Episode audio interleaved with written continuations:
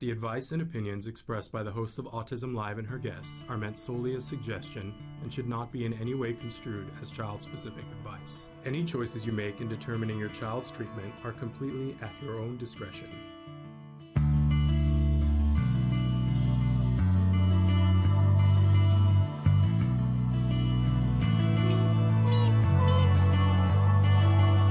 Good morning and welcome to Autism Live on the Autism Network. I'm Shannon Penrod, and we got a lot going on this morning, so we're just a, a, minute late here. I'm very excited that in just a few minutes we're going to be joined by Molly Ola Pinney.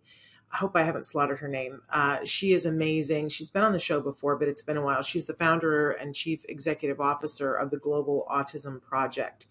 And we are going to be talking with her about the Ukraine and what's happening there in terms of autism and how you and I can make even a small difference, but for some of you, it might be a big difference that you can make.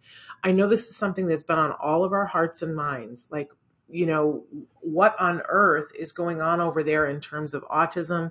And is there anything that can be done to help? And Molly says there is, and there's stuff that you and I can do today. So we're going to be talking with her in just a minute but uh, we had some technical difficulties. As soon as she's ready to come in, they're going to notify me and we'll interrupt what we're doing and come back to all of that late, later. But I do want to say that we're live right now. It is Monday, May 2nd. And we're live right now on Facebook, on YouTube, on Twitter, and about 12 other places that we are live at the moment. The chat is open. I can see it. If you guys want to write in and tell us where you're watching from or anything pressing on your heart or mind this morning. We love to hear from you. I uh, am so excited to be with you guys here live this morning. You know, if you didn't see it on Friday, we debuted the very first episode of our new podcast on the Autism Network that's called Stories from the Spectrum. I hope you saw it. Good morning, Laurie from Nevada. So glad that you're here. If you didn't see it, Please like it, share it, tell everyone about it. We're hoping eventually to be doing these podcasts once a week. For right now, it's once a month as we identify artists who want to be featured on stories from from the spectrum if you uh, know someone who identifies as being neurodiverse who wants to be featured on that program please have them reach out directly to me shannon at autism-live.com but in the meantime please like and share and let others know. So, hello, good morning from Palo Alto to Priya. You know, for so long since we've been doing the show, we're in our 11th year now and um, people said have said to us you know we want to hear more from people who are actually on the spectrum. And we we try to feature um, people here and their stories all the time but we really have felt for a very long time that that there needed to be a program that was just solely people who are neurodiverse and that's what that program is. So please get behind it and share it and like it because we need to show the world that that not only is that completely possible but that it's you know, incredibly talented people and that have a voice and that it's a very interesting voice and that people will watch that. The world needs to see that. So i, I beg of you to please uh, support that new venture. Uh, also i want to let you know that as we start the show here that we have lots of experts that are here on the show. Clearly i'm not one of them. Uh, if you missed that implication i'm not an expert in the field of autism at all what I am is, I hope, a good ally. You know, I always say I'm a student in the classroom trying to sit in the front row and raise my hand to ask questions whenever possible, but to listen. I am also a pony. I love that that new term. I am a parent of a neurodiverse individual, and as you know, I also like to call myself a pony because I am the parent of a neurodiverse now adult individual. He is 18 years old and soon to be 19, sooner than I can even believe. Right? What a privilege! What a privilege it is to be able to identify myself in that way and it's been a very interesting and sometimes up and down journey where I felt like I wasn't prepared. And that is just the honest to goodness truth. I know when when parents of individuals on the spectrum talk, sometimes it it it upsets the individuals on the spectrum because they, you know, they're not thrilled about us saying how hard it is. I just always like to remind myself and everyone listening, including those people on the spectrum, it's not our kids that make it hard ever, ever. It is the how hard it is to fight for the services and to get what they need. And if that's hard for us, imagine how hard it is for individuals that have children or adult children on the spectrum in the Ukraine right now.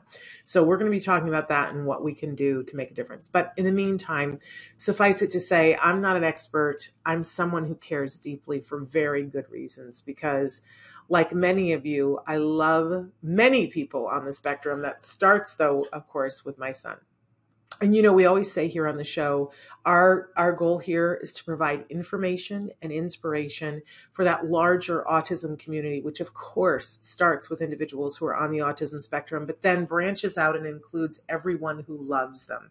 It's my supposition that that should be the entire world. We're making that happen little by little, one by one. So, in any case, we like to start Monday off with something we fondly refer to as the jargon of the day. This is when we take on one word, one phrase, one acronym. We try to figure out what in the hey, nanny, nanny are those experts talking about? What does this have to do with us? Why, why, why can't people just speak in plain English? And the truth is that we speak in jargon in whatever field we're in. I used to waitress all through high school and, and graduate school and college, and uh, there was a jargon to it. And jargon is there for a reason because if you're in the know, it makes things faster and it's very specific. But if you're not in the know, you get left horribly behind. And I don't know anybody who is on the spectrum or loves someone on the spectrum who wants to get left horribly behind. So, what we do here is we take it one word, one phrase, one acronym at a time. We give you the actual definition. We often make fun of that definition. Then we give you a working definition and try to put it into context for you. So let's take a look at what today's term is because it's one that gets floated around a lot. We're talking about meltdowns today. I've heard a lot of people talking about meltdowns recently and asking, you know, what's the difference between a meltdown and a tantrum? And I love this conversation because for me, as a parent, as a caregiver, and as a former teacher, when somebody explained to me the difference between a, t- a tantrum and a meltdown, it was like light bulbs going off over my head. And I was like, oh, okay. And then that helped me to be able to know what to do, how to head meltdowns off at the pass.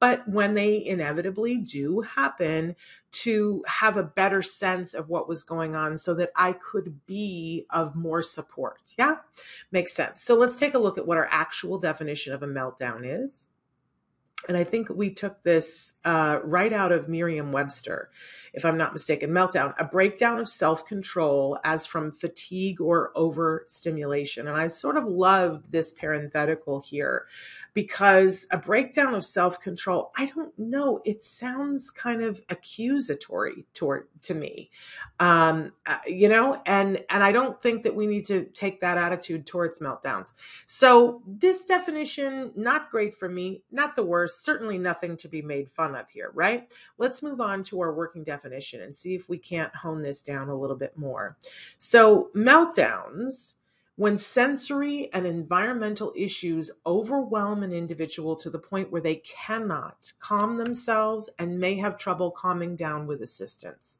That's really what a meltdown is. So for me, what somebody explained to me is that a tantrum is when you want something and you're not getting it, and you don't have a better way of communicating other than flipping out, right? And and flipping out is however you choose to do that. Uh, I would love to tell you at the ripe age of 59 that I never, ever have a tantrum anymore. My husband will tell you that that just isn't true. but there are times when I have been known to throw a tantrum because the frustration is so much that uh, you just can't handle anymore. And of course, the famous one that I share, right, is that a few years ago, many, it was probably close to a decade ago, uh, my, I, I took my son and my husband to one of those Dick's Sporting Goods because we were going to get um, new sneakers for my son. And I'm somebody who has an esophageal ulcer. So if I bend over, it's like acid reflux up through my esophagus, and it's really painful and annoying and not fun, right? And my son was sort of overwhelmed because there was so much stimuli, and my husband was overwhelmed. There were so many shoes. And so he started to look for a pair of shoes for him. And my son just sort of checked out. And I was trying to bend over and get the shoes on my son. He wasn't helping in any way. He was probably nine years old, and there was loud music playing. And I, I tried a couple of times to say to my son, you know, you have to sit at least because he was slouching and, you know, just like laying down on the table as if he was a dead person, and I was supposed to screw the shoes onto his feet.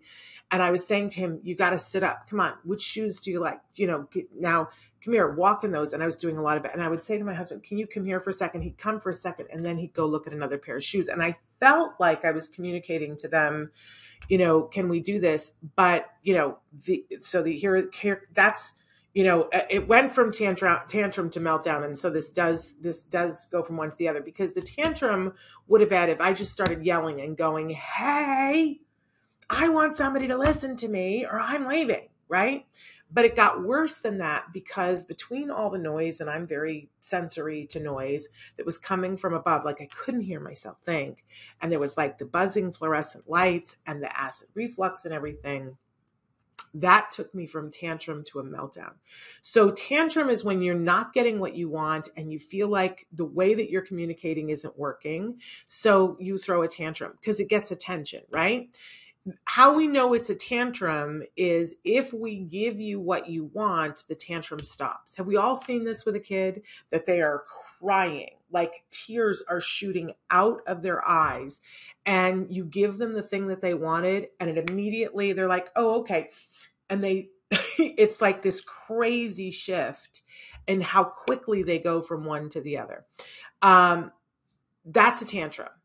Now, be careful because we don't want to do that experiment very much. When somebody's throwing a tantrum and they, let's say they want a lollipop and you're, you're, not giving them the lollipop and they're crying and you give them the lollipop and it immediately stops, um, that's not a good thing because what we just taught them was next time you want the lollipop, make sure you flip out that much. And that's how we get into problems, right? Um, but the difference between a tantrum and a meltdown is when the person is in the meltdown, there is a sensory component. It might be environmental. It could be that they have a tag on the back of their shirt that is just driving them a little crazy and they could just barely handle it until there was this other thing where they felt like they could not be heard. And now these things combine and and they start having the tantrum but now it spirals because of the sensory component. And even if you offered them the lollipop they're hysterical still that's how you know it's a meltdown.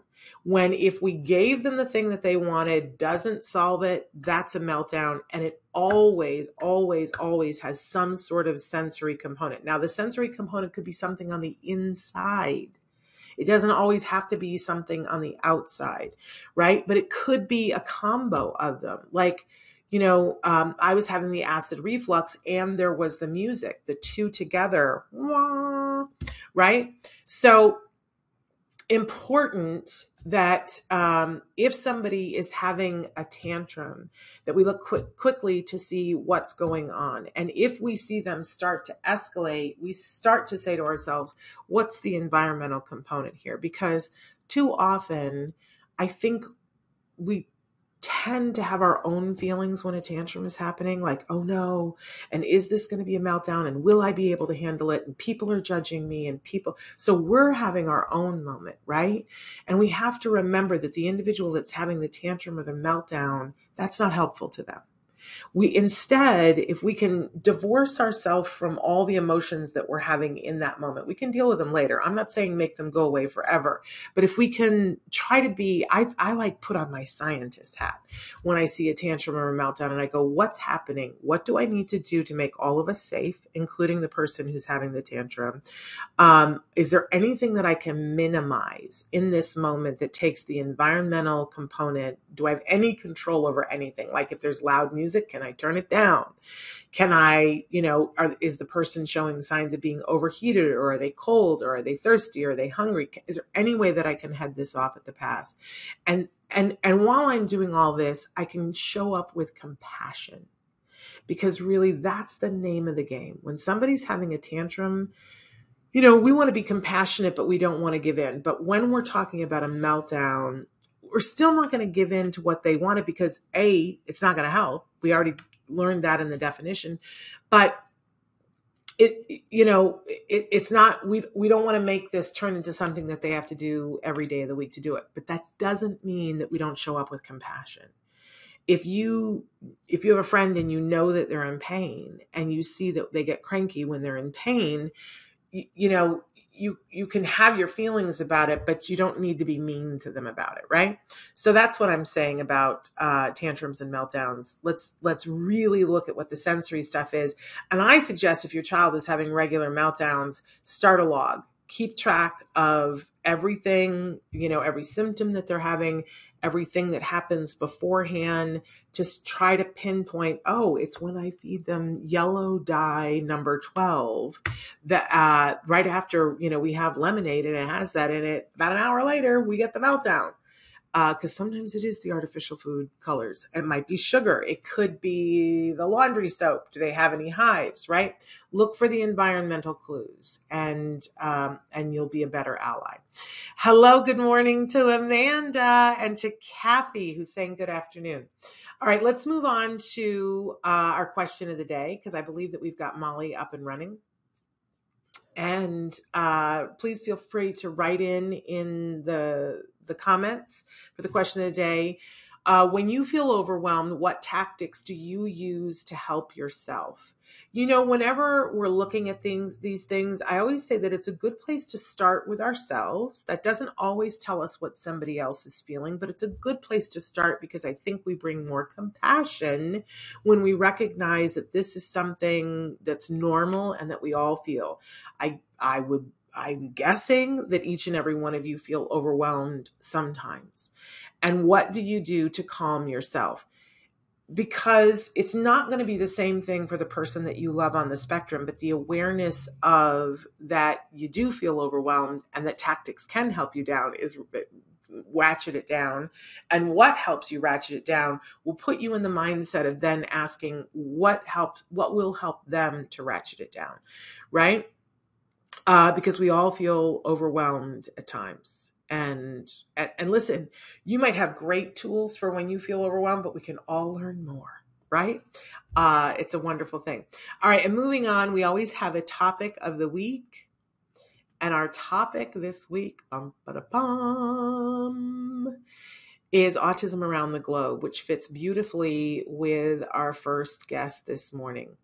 Uh, uh, we we're and this was sort of a surprise to us last week, but Molly um, Pinney, who's been on the show before, reached out to me. I want you to know that she's the founder and chief executive officer of the Global Autism project.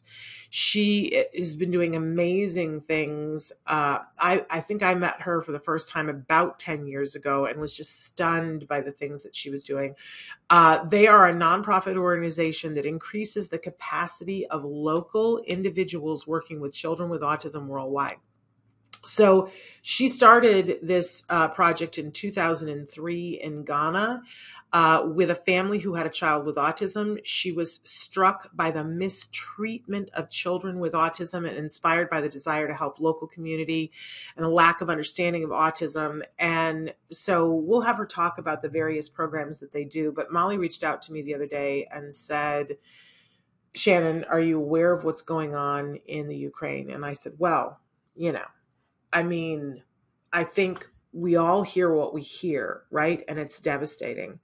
And um and of course, I don't know a single person in the autism community who hasn't asked themselves in the last few months, oh my gosh, what is it like for the families and the individuals with autism in the Ukraine? And um, I, for one, have felt um, powerless powerless is the word.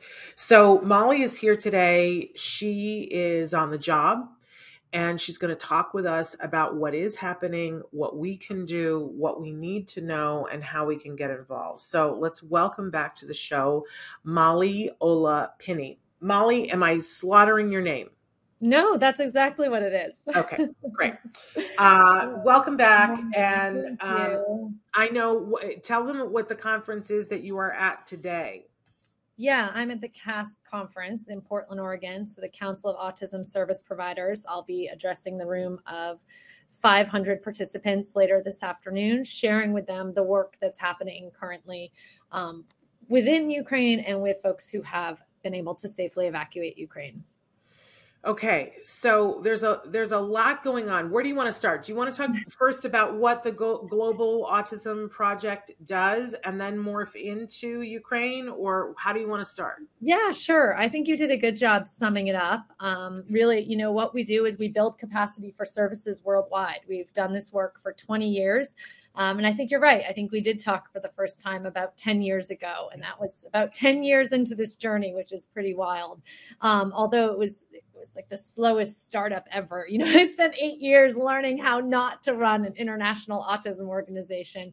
And I'd like to think over the last decade or so, we've started figuring things out. Um, typically, what happens is people around the world reach out to us saying, you know, hey, I'm the only person in my country. We need services for kids with autism and then our team provides training in order to allow them to build their capacity for services. We also partner with governments and universities in order to train people at a local level. Um, oftentimes, there are very few people with any professional training, whether it be in ABA, speech, OT, PT, or anything um, within a lot of countries. And Ukraine and Eastern Europe is is no different. Yeah, um, and and one of the things that I was really struck by when I first met you was that you I don't know if you still have this program, but for people who were working in the field, you were asking them if they had a week or two their vacation, yeah. if they would like to donate their vacation, go to another country. And and and what I loved so much was the model was that they would go in and not try to just do two weeks worth of therapy. Right. Right. Because what's that do? Yeah, um, exactly. But exactly. what they would do is go in and train the people there for what to do when they left in two weeks. I just felt that that was yep. brilliant, Molly. And there are so many times when I talk about when I'm overwhelmed, I like to think about the fact that there are smarter people than me on the job, and Molly's one of those smarter people. I love when I feel like we're not going to be able to help everybody. I love knowing that Molly and people mm-hmm. like Molly are getting it done. So thank you for that, Molly. I get to sleep because thank you're you. in the world. Um, so tell us what, and I, I know it changes minute by minute, but what is the status right now in Ukraine that you are aware of? Because there are many stories that we're hearing. Talk to us. So it does change minute by minute. Um, and I want to just back up for a minute and say, how on earth did Molly get involved, get herself involved with this? Um, and what happened is about a week ago, this is why Shannon had a very last minute phone call. I was like, Shannon, call me. She's like, I have two minutes between meetings. I was like, that'll do it. Here's what I need. She's like, I'll see you Monday. Um, so I really appreciate that. And we've had overwhelming support. Um, about a week ago, almost a week and a half ago, I joined a Facebook group that was called Ukraine Autism Help. And I posted in that group, I'm the founder and CEO of the Global Autism Project. What is needed right now? And I was just thinking, I'll just get a few comments, um, you know, and I'll just get an idea of what's needed and start to feel out if there's something we may be able to help with as services start to become, um, you know, as we need to rebuild things. Well, instead, I received over 200 comments, 200 messages in my personal inbox, people finding me on LinkedIn, and I had all these messages in full Ukrainian. Um, I speak English, I speak a bit of Spanish and a bit of French, not Ukrainian. Um, but so I'll bet by next week you'll know. Yeah. but I now recognize the word hello and thank you and autism. Um, and so I spent a lot of time on Google Translate. There was an overwhelming need for basic things, right? Housing, food, clothing. Um, there were a number of people who had started taking this on sort of individually. So I connected with some of them. Um, they were literally, you know, calling people in Ukraine, calling people in Eastern Europe, seeing what they need. And then they had organized a whole supply chain. It's phenomenal. This will not surprise you, Shannon. These are autism moms. Yeah. These are autism moms getting it done. Um, so, you know, I sleep a little easier knowing there are autism moms in the world because I think, you know, if anyone's going to get something done, it, it is a mom of, of an autistic person for sure. Um, so I connected with them and, you know, again, learned that the biggest need right now, the immediate need, um, in addition to people are asking for sensory things for their kids, they're asking for devices or laptops that they can connect to a teacher. Um, they're also asking for housing. So over last weekend, I was able to um, contact Operation White Stork that was founded by uh, Will McNulty. And we were able to get housing vouchers for everybody who contacted us who has a family member, um, an autistic loved one that they have evacuated with. We can get housing vouchers for outside Ukraine. So we've had I think we've had about close to 100 inquiries in our inbox specifically for the housing vouchers. Um, we are also able to um, connect with some folks who are able to do evacuations within Ukraine for families who are still there. Something that we don't think about a whole lot is we hear about everybody being evacuated. We know it's women and children. We know that men can't leave. And what I hadn't quite thought all the way through, I guess, and maybe just because my brain didn't let me go there, is there are autistic grown men who are still in Ukraine who cannot leave so they need a, a place in the country that is safer, that can meet their needs. Um, and then for people who have left, again, their needs range from, um, you know, basic Maslow's hierarchy needs, right? Like food, clothing, and shelter to the to the higher needs. Um, you know, things like services for their kids and school materials for their kids and a place for their kids to go and we estimate there's over 100,000 refugees um, with autism right now. Wow. Yeah. That that gives us a little bit of pause, right? Yeah. Um, because that that can quickly overwhelm us. But what I love about you, Molly, is that you work the problem yeah. uh, little by little. So talk to us a little bit about what and i know the plan is morphing minute by minute yeah yeah right? depends when you ask right yeah but this morning as of right now um, what is the current plan and and how can we get involved yeah. and i'm sure that there are many different levels of ways that we can help what can we do Absolutely. Um, so, the main thing that we're working on doing right now is creating these autism resource hubs.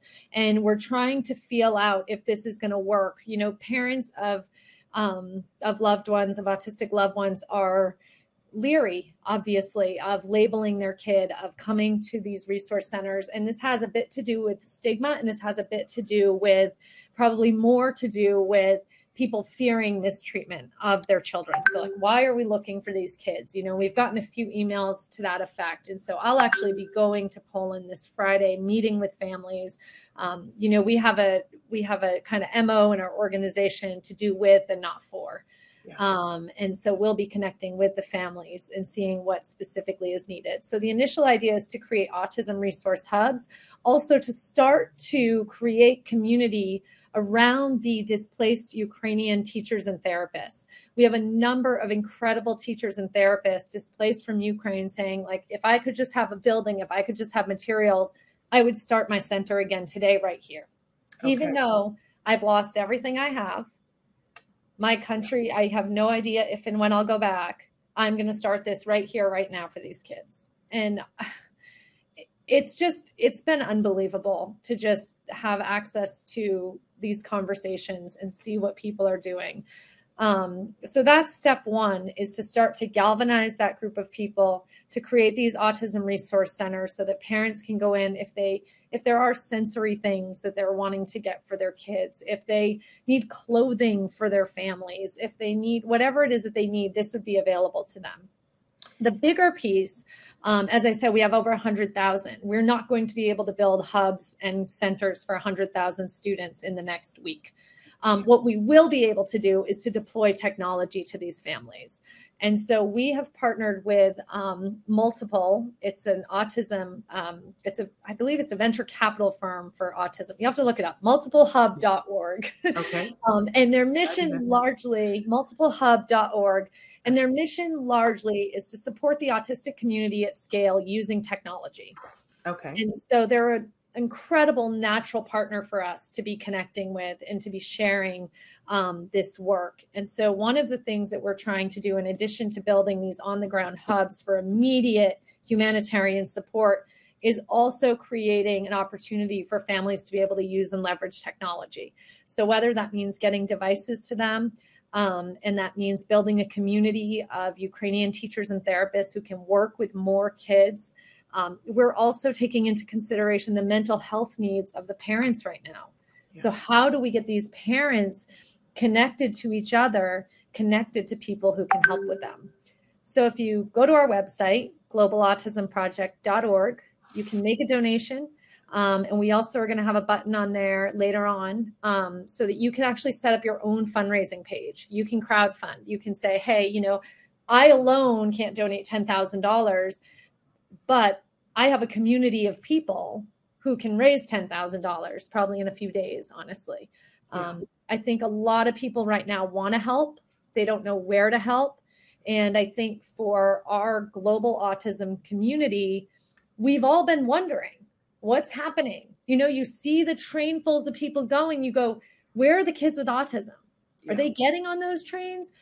Sometimes yes, and sometimes no.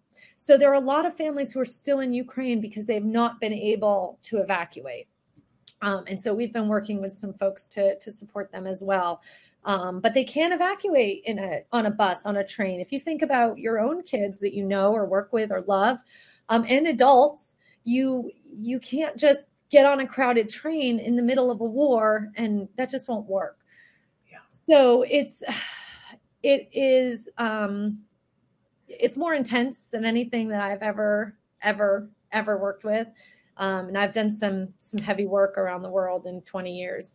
Um, and I think, you know, obviously we did not, when planning the budget for our work in 2022, we did not plan on um, intervening with a with a war. Um, yeah. And so we are as quickly as possible trying to gather resources and make this happen.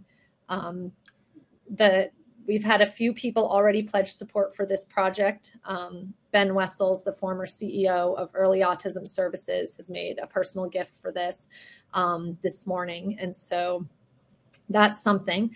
Um, and it's you know people are people are willing to support this, um, and we're prepared and ready and connected enough to get a team in place to to put to make this happen quickly. Okay, so it, for right now, there are two things. One is um, if you have money, if you have any money in the couch cushions, there really is no yes. donation that's too small, correct? Yeah. Of course not. Yeah. Um, well, and, I mean, and no donation that's too large. well, let's say that too. But I think a lot of times we feel like I don't, uh, you know, money yeah. is the one thing I don't have. I think a lot of times we're confused because it's like you could donate what it would cost you for a latte yeah. and it would make a difference. Yeah. So I'm just putting that out there. But the other Absolutely. thing that we all have is uh, we have internet. I know because if you're watching this, you have some sort of internet yeah. and and we do have a community. and and sometimes the community doesn't know what they can do either. So if you let's say that you have $10 that you could donate today mm-hmm. that would be amazing but if you could also share and or start yes. one of these fundraising pages yes. your effect of what you could do could just mushroom and multiply yes. and that would be great now what i'm not hearing yet uh, molly but at some point you'll tell us i mean i hear you saying that you need sensory things and you need these technology but you're not asking for those to be donated yet are you or are you um, we that's a good question. The short answer is if you know that you have that and you would like to donate, you can email support Ukraine okay. at globalautismproject.org or Ukraine support at globalautismproject.org. there we go. I was just going to say, does that one work? Thank, okay. Yes. Thanks to my 3 a.m. texting, I I okay. messed them up and then we That's had to right. count both. So Ukraine okay. support at globalautismproject.org. If you know you would like to get involved, the other thing we're actively looking for right now is translators. We need ah. things translated as quickly as possible um, mostly into Ukrainian. Some families speak Russian as well. Some families speak Polish, um, but the the emphasis right now is is on Ukraine. Um, you know, one of the one of the biggest things that we have to take into consideration is this disruption. You know, we know what it's like when a doctor's appointment gets canceled. We know what it's like when there's a snow day. This is a disruption of of just massive proportion that we we can't even imagine unless we've personally experienced this. Um, and we certainly can't imagine what it's like for members of the autistic community unless we've personally experienced it as members of the autistic community. So it is it is a massive disruption and part of what we really want to do is to be able to keep the kids um, and their families the ones who would like to stay within a semi-familiar culture. At least you know so not taking people and displacing them all the way across the world and having them start over. Also, I don't know when the last time is you tried to get services for an autistic loved one in the US, but the waiting lists are months long here. Yeah. So it's not like you're going to come here or go to Canada and you're going to have services tomorrow. That's just yeah. not not what's going to happen. So um, and even if we can do that, I've had a few people who run autism centers saying, you know, I've got a few spots, I can take some kids.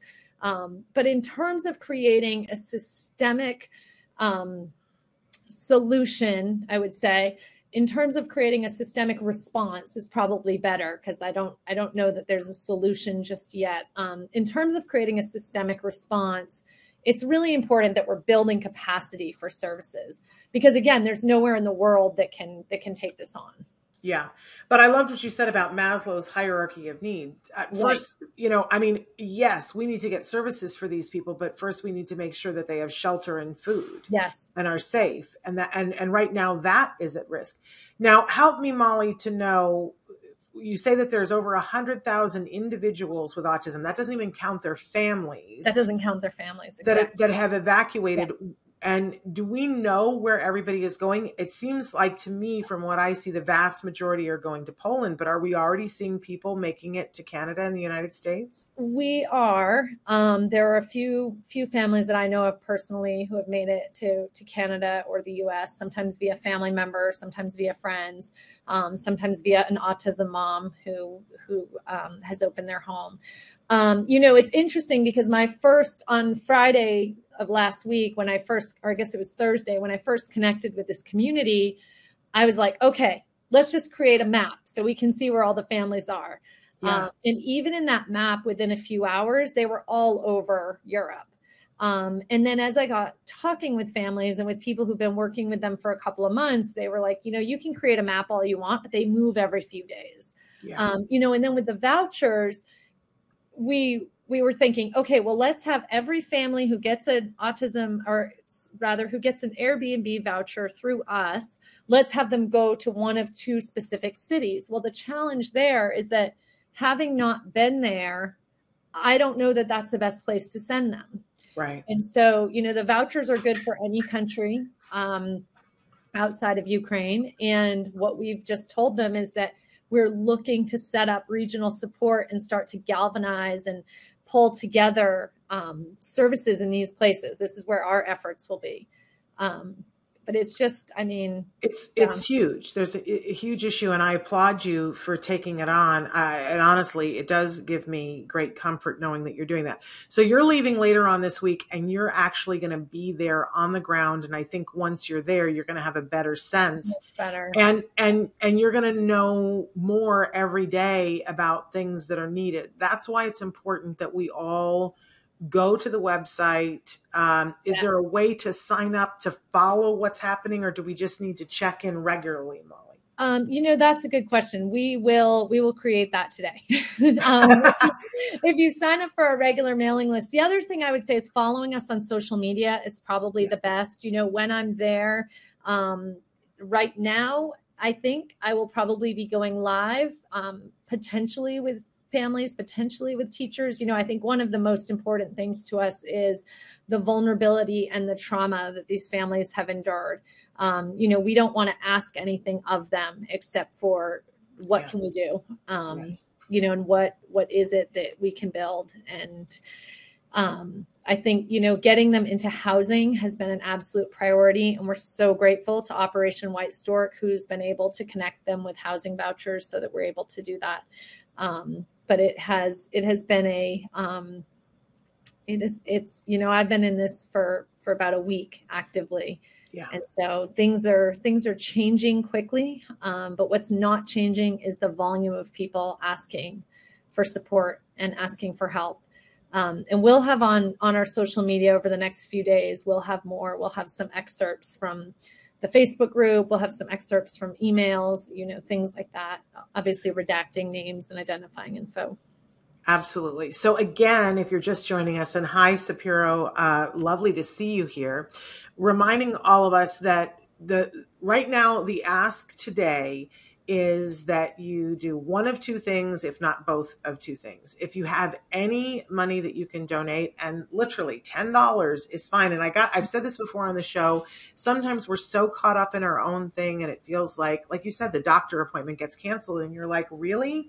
After everything we did to work to get the and you're in your own stuff, right? And sometimes it just feels so good to do something for somebody else. It Yeah. like it lightens your load. So check the couch cushions, make a donation to the Global Autism Project, but also is is the capacity there to set up your own fundraiser today, uh, Molly, or is that something? it will be it will be as soon as i end this call and put i have actually i don't know if i can put a chat put a thing in the link here but I think you can. put a link in the chat You can put it in the chat, and then Traven, our producer, can put it in the chat. yeah let me just put this here. Okay. So the other the other thing that you can do today is to start your own fundraiser. And I know sometimes we feel squeamy about it, but listen, everybody you know is concerned about this as well. Yeah. So if you if you put a fundraiser and say, "Hey, you know, if you say I'm looking to raise I always put the amount re- relatively small. Let's say you're you say "I- my goal is to raise raise a thousand dollars. Mhm. A lot of times you will exceed it times five yeah. or 10 right? Um, but everybody feels good. Your aunt martha goes you know i can give a hundred dollars to that. And you feel better. You feel like you've done something. And to know that you have sent help to someone who is so desperately in need of help right now right I don't know about you. I've I've been in a place where I needed help, not like this, but that I needed help, and it showed up out of nowhere Yeah. and you feel like, oh my goodness, I'm in other people's arms. So let's be the arms that these people need Mm. uh, today. And um, Traven just put that in the chat for all of our live places where you guys can go to create. That's where you can go to create your own fundraiser, right, Molly? yes exactly So that's the ask right now. Now, if you're somebody who is, feels a fire in you having heard this and you want to do more, Molly also gave us the website to go to Ukraine support at Global Autism Project. If you yeah want to get more involved, email if you know or have a business that says, for instance, I have um, sensory uh, toys Mm, please email us yep that you could send. Um, if you are are someone who's like I I feel the call. I need I need to do more. There are more things that we can do and this is going to be changing minute by minute day by day. So definitely following Global Autism Project on social media. You guys are on Facebook. Yeah. you're on Twitter Instagram Yeah, everything on right? Instagram and facebook mostly but yeah we're on we're all over these days. There you go. And and it, I know you guys sometimes it feels like I don't I I said this earlier, Molly. I felt so powerless through all Yeah, of this. i mean It would same feel small. yeah But yeah you know, the the cure for that is to do something. hmm Some something. And there is no something that's too small. Absolutely not. And I think, you know, it's interesting because over the last week, as you can imagine, people have been saying things to me like, we need more Mollies in the world. Um, and Yeah. while that is very flattering, um, what I would say back to you is we need more Sapiros, we need more Amandas, we need more Kathys. We need you to just believe in your ability to make a difference in the world. That's actually all we need. We just need people to believe in their ability to make a difference in the world right now. Um, it's not going to be one person like that person over there doing it. Like this is this is up to each one of us. We each and every one of us have the opportunity and the ability to make a difference in the world. And that's really the invitation today is to make a difference in the world in a concrete way in a way that you you know as somebody yeah. watching the autism live show this is a, something you can really relate to and really understand um, one of our goals is to be able to connect people giving to to the people receiving as well um, over the next couple of weeks hopefully so that we can really just start to create connection and community. Um, you know so many people are writing just saying i feel so alone. It's just me. I'm the only one here. I'm in a town where i don't speak the language. I'm sleeping on a church floor you know? Um, and so we can address the housing and then once we can address the housing we can um, we can address we can address the other needs as well. So absolutely. it is and I do agree with them. You know, it would be nice if we could clone Molly. Um, but I bet you, you know, some of you will go, uh, look, I want to be Molly. But the reality is, we can't all go to Poland on Friday. That is not all of our lives don't support that because some of you have kiddos here and you're needed here. But yeah. what we can do is make it possible so that Molly can go and do more. Yeah. Um, and if you're seeing this and seeing Molly's message here and you know we don't we don't just have everybody here on the show. Molly's been in, in doing this nonprofit for 20 years. It's so, so, long. 19 only 19 but yeah. 19. well that doesn't that mean you're in your 20th year? Uh so i'm only yeah. it so but uh you know you know you can trust her with your funds so get the piggy bank out do something good for yourself today that will will have an effect halfway around the world to somebody who is sitting there that we all understand that they're they're like I just need some help right now. I need right it to show up from somebody who doesn't know me and they're having the faith that it will show up. It's you. I'm looking at you cuz it's you. Yeah. Um and you know your $10 you might feel like well what could that possibly do but that could be life changing for somebody oh, absolutely. Um, and molly will be there to make sure that that happens so again let's go over it one more time go, go to globalautismproject.org check out what's happening and uh, follow them on whatever social media that you're on global yes. autism project and we're asking that when you go to globalautismproject.org, make a donation of any size to help Molly to be able to do more when she goes to Poland on Friday because she's going to identify more. And Molly, I'm just going to say to you that we're, you know, we're on uh the we're live pretty much every day of the week uh here Monday through Friday. If you have an update, you let us know. We'll Great. put the okay. call out. Okay. Great. I definitely will. And if any of you, the other thing I think we could ask for right now is if anybody has media connections or any way to help shed some light on these families in particular. Um, you know, I think when you look at large humanitarian organizations, they're just not focused on the needs of people with any disabilities, let alone autism. Um, and I get it, and they can't be at that scale, um, but we can be, and we have been and you know we're ready to leverage and get every single person i've met over 20 years in in this um, part of this because you know there's something really beautiful about having built an organization that's prepared to respond in a time like this. Um, and I will tell you, Molly, if you have footage and you you know, we we also are prepared here too at uh, Autism Network. If you have footage and you need it edited and oh, disseminated, we're happy to do that as well. Oh, amazing, amazing! I, you know, I mean, everybody needs to do what they can. Yeah, and and yeah. that's something that we can. Yeah. So I'm asking all of you that are listening, if if if you are not capable of doing anything today uh, and I think that that is that is a, a mistaken thinking because you're mm-hmm. capable of doing something. Definitely if you're here watching the show, you are capable of doing something. Yeah, Just share this. Share this with share ten conversation. Mm-hmm. Yeah.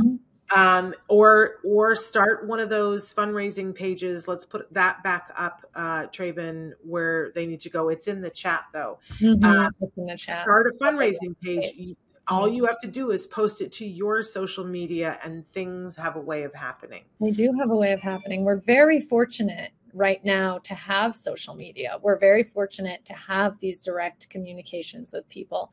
Um, you know, where it it just allows us to be able to intervene and to offer support in a way that we haven't been able to um, previously in wars. So um, there's there's a lot of infrastructure in place. This is happening um, really, truly not far from here, um, yeah. and it's just you know it's hard for us to know what what is next, um, and it's hard for these families to know what is next.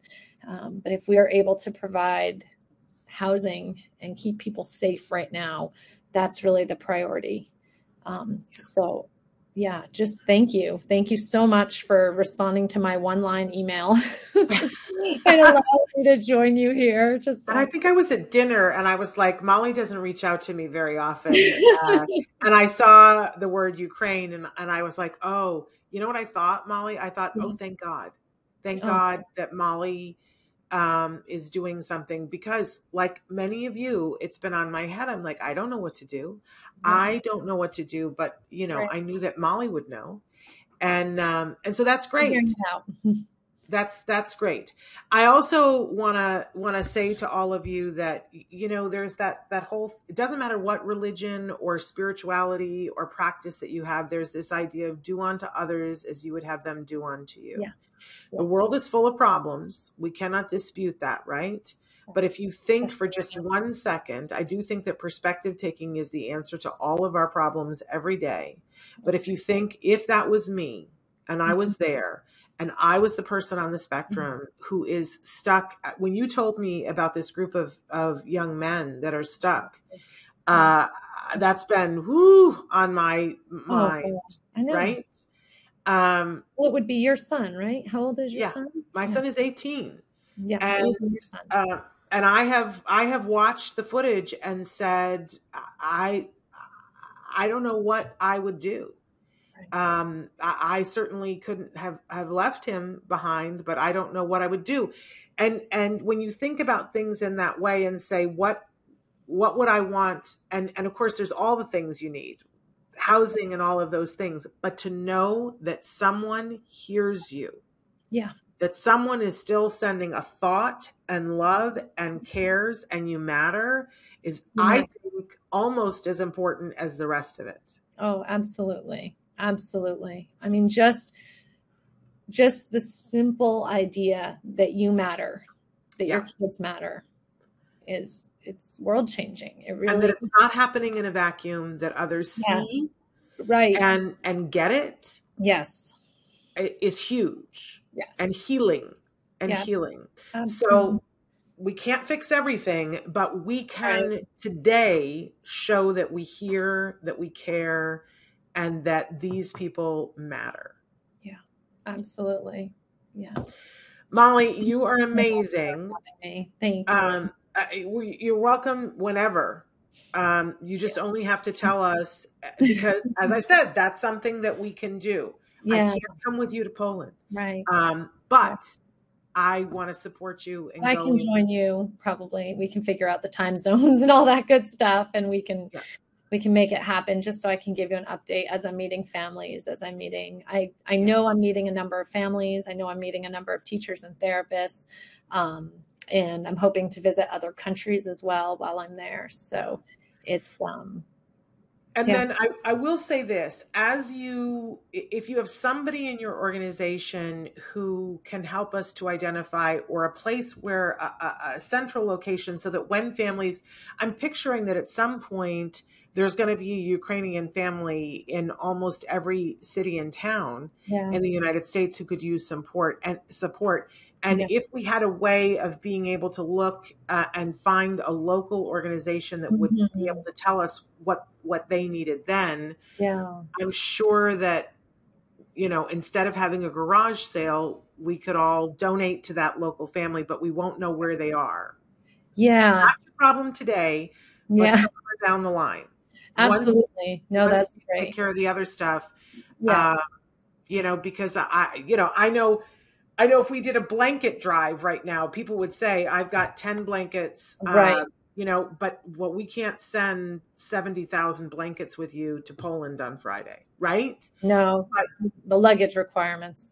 right, right. Yeah. Um, but I'm I'm going to see if we can't find you some sensory toys. Yeah. You know, oh, amazing. You know, we do we we do have a toy guide here. We do know a few toy companies. Okay. Um, oh, great. So I'm yeah. I'm going to oh, spend a, a, little bit of time on that today. I think little things like that really make a huge difference. You know, part of what we've been doing is working on the supply chain logistics, and obviously there's life changing or life saving supplies that have to get to people. It, um, yeah. You know, inter, um, individual first aid kits that save your life in the event that you have you know an extreme injury um, and things like that. And so that's part of what we're checking as well is what is the supply chain that we can use to get things where they need to go without disrupting of course the life-saving yeah. stuff that's going in and the food you know? Yes. Um, and so that's part of that's part of what we're working on as well which is why i'm just letting everyone know hey email us once we have something in place we're gonna we're gonna figure out the best way to do it. It's probably gonna look like a stateside gathering of materials and then a yeah. large shipment, not like a bunch of small boxes going to the post office. Okay. so, All right. Well, um, keep uh, keep us posted on that so we can let people know. I absolutely will. Oh, thank you, Amanda. I, I, Amanda, I love Amanda's offering to take somebody in. Eventually, that's going to be a Eventually, thing. that's going to be needed too. I mean, there's a hundred thousand families. There's nowhere. There's no one country that everybody can go. Yeah. Um, and you know, the people I'm speaking to today at the Council of Autism Service Providers. I also wrote to Lorri Unumb, who's the president of CASP. You probably know her as well. Yes. And said, um, you know, I'm sure your schedule's fully booked for the conference next week. Can I have five or 10 minutes? And she's like, I'll give you my 10 minutes, um, you know, 10 of my minutes. That's amazing. My spots. So yeah. So I those are valuable 10 minutes. Speak for 10 minutes. yeah. That's valuable yeah. 10 minutes. We just got to get the word out. Everybody wants to help right now. Everybody wants to help. And it's a beautiful thing and it's incredible. And where on earth do you start and who do you help with and where do you go? And it's just, it's it's a humanitarian crisis. And so i think it feels overwhelming. Um, and i think that keeps us sometimes from feeling like we can make a difference. And so what i just want everybody to hear is that you matter and you can make a big difference in the world right now just by just just at your keyboard. So. Yep. But Amanda's ready to take in a family. So Amanda, I want you to write to that Ukraine support yes, please, please. at Global Autism Project because you know there might be a family in your future. And, yeah, I, a family already in houston looking for housing. And you know you don't know. We just we just have no way of knowing. This was not an organized situation yeah. at all you know this was this is a war this is chaos this is trauma this is um yeah. but there may be there may be a family already in houston so i will i will there check we go so, all right. Yeah. Uh, thank you so much. Uh, please, everybody, spread the word. Spread yes. the word. Let's spread the love, and uh, let's help help shore up these families. Let's put them in our arms. Okay, uh, Molly. So thank you so much. Thank Travel you. safely. Keep us posted. I definitely will. We'll plan on an update from the field um, specifically for your community. All right. I appreciate you. Uh, you take care. Good luck at the conference. Thank you. Take care. Thank you. Uh, all right. And I'm just going to say, as we close out the show here, that don't forget that tomorrow we are back live with Dr. Doreen Granpeesheh. She's going to be here answering your questions. You can feel free to send those questions in now to me. Um, and uh, we'll we'll happily take those. But we also take them live tomorrow. So that's Ask Dr. Doreen. Then we're going to be back on Wednesday. I, as you can see, we're still in my office. We've got lights being hung this week in the studio. I fingers crossed. I think we're going to be in our new studio maybe as early as next week. But um, I can't find my calendar. so I know we've got great guests the rest of the week, but uh, I can't tell you who they are. It's going to be a surprise, but great, great guests this week. I do want to remind you that if you did not have a chance to see our new podcast, Stories from the Spectrum, and when I say our, I mean uh, it's part of the Autism Network, but the thing that is beautiful about this show is that it is all end to end content by and for individuals who identify as being neurodiverse, which might be autism, might be ADHD, but neurodiverse. That is uh, the the whole program, start to finish, even the opening credits and the music were all created by people who are neurodiverse. All of the stories are people told by uh, people who are neurodiverse, and and we are so excited, excited, excited to um, be the host for this. So I hope that you'll check out this first episode because we need to tell the world about these um, amazing artists, brilliant people. Because part of what we're trying to do with this is spread the word, but also set up these artists, mentor them, and help them. Uh, give them exposure. Some of them don't even, don't need mentorship. They could be mentoring me. Let's be honest. But to give them exposure and they're getting paid very small amount but they're getting paid um, so that they have experience on their resume so that ultimately it will help them to get jobs and better jobs uh, because many of them are already working i do see uh, sajad you just said uh, my daughter is uh, mild autistic girl, five years old. She's having a biting habit. Uh, when she gets angry, she bites her siblings. We just talked last week on uh, Ask Dr. Doreen about biting. It is in last week's episode, so it is available right now on YouTube or iTunes or wherever you get your podcasts. I want to encourage you to look at that. If you still feel like your question isn't answered, then I would ask you to write in uh, to us for tomorrow's show and be as specific as possible. So, but I, but Dr. Granpeesheh talked a lot about biting just last week. Um, so it is there for you. We are past time. I want to thank everybody for being here and Molly for her incredible work. We'll be back tomorrow with Dr. Granpeesheh. Until then, give your kiddos a hug from me and one for you too. Bye bye for now.